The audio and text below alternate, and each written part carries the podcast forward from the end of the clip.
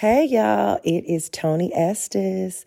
Welcome to this bonus episode of the Before the Pop podcast. So, I hope you're having an amazing week. Um, my week is going well. I feel super productive. Um, but the other day, I was riding around and I was thinking about just different before the pop moments in my own life. So, I feel like I've had, you know, a few different ones that people, you know, may not even know about, but feel like a pop to me, right? Whether it be for me or my husband or my kids or whatever, right? But my journey, you know, one in particular is my journey to getting a record deal.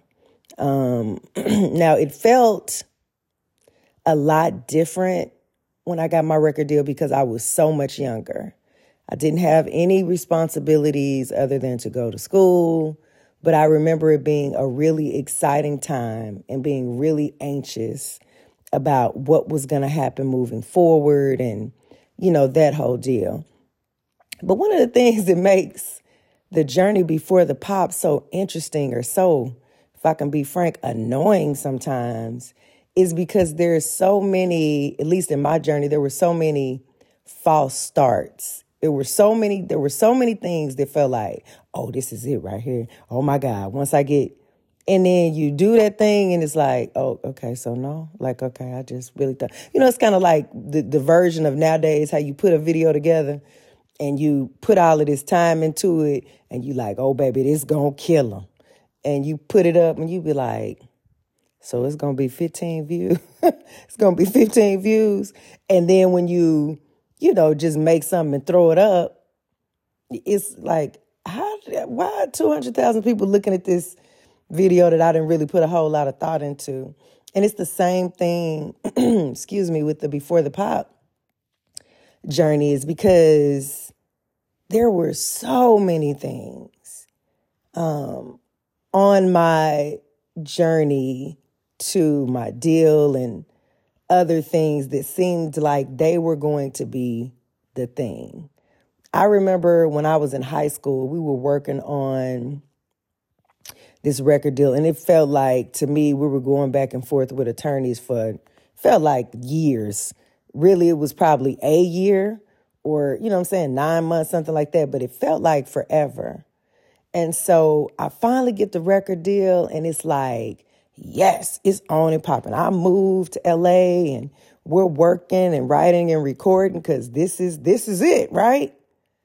Man, that turned into oh my God, so much stress. Um so much trying to figure out who I was as an artist.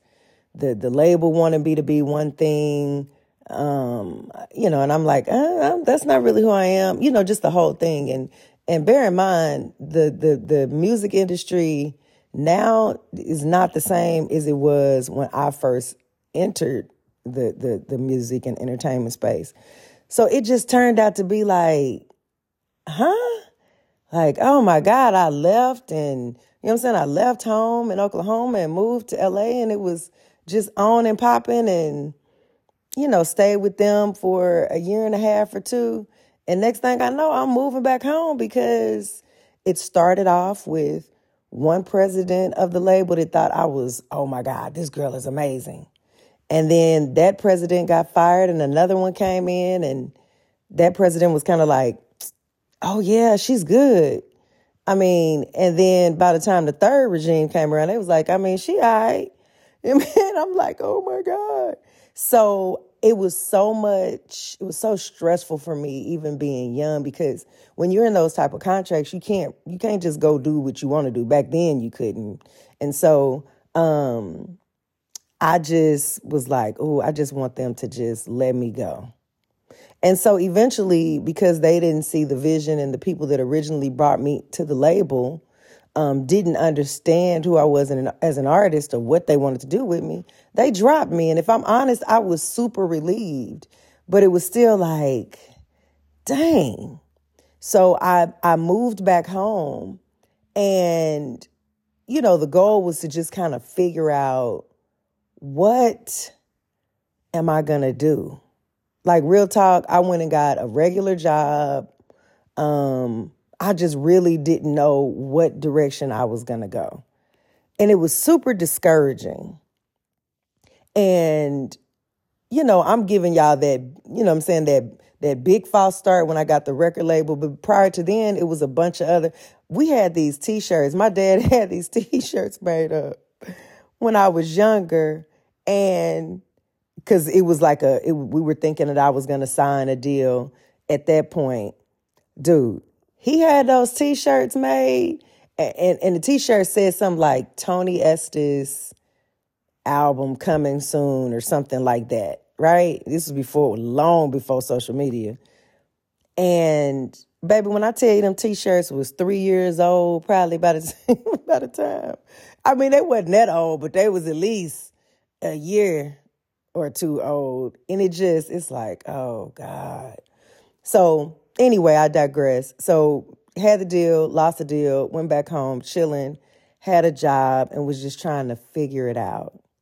And so in between that deal and my next deal is when Rodney Jerkins called me.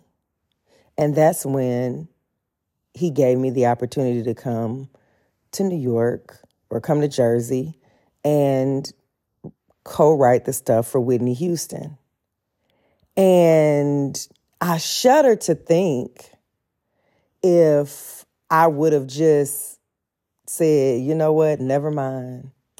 I'm just going to not even think about singing anymore. You know, just being hurt from, you know I'm saying, all the rigmarole. I, I, I shudder to think because I would have left a life changing opportunity on the table. Just, huh, it's just crazy. So the point in me saying all of those things, and my phone is going off, but the point of me saying all of those things are is the point of me saying that is you're going to get some false starts. But if you don't quit, the pop is around the corner. And I say this with a knowing, and I say this to encourage you.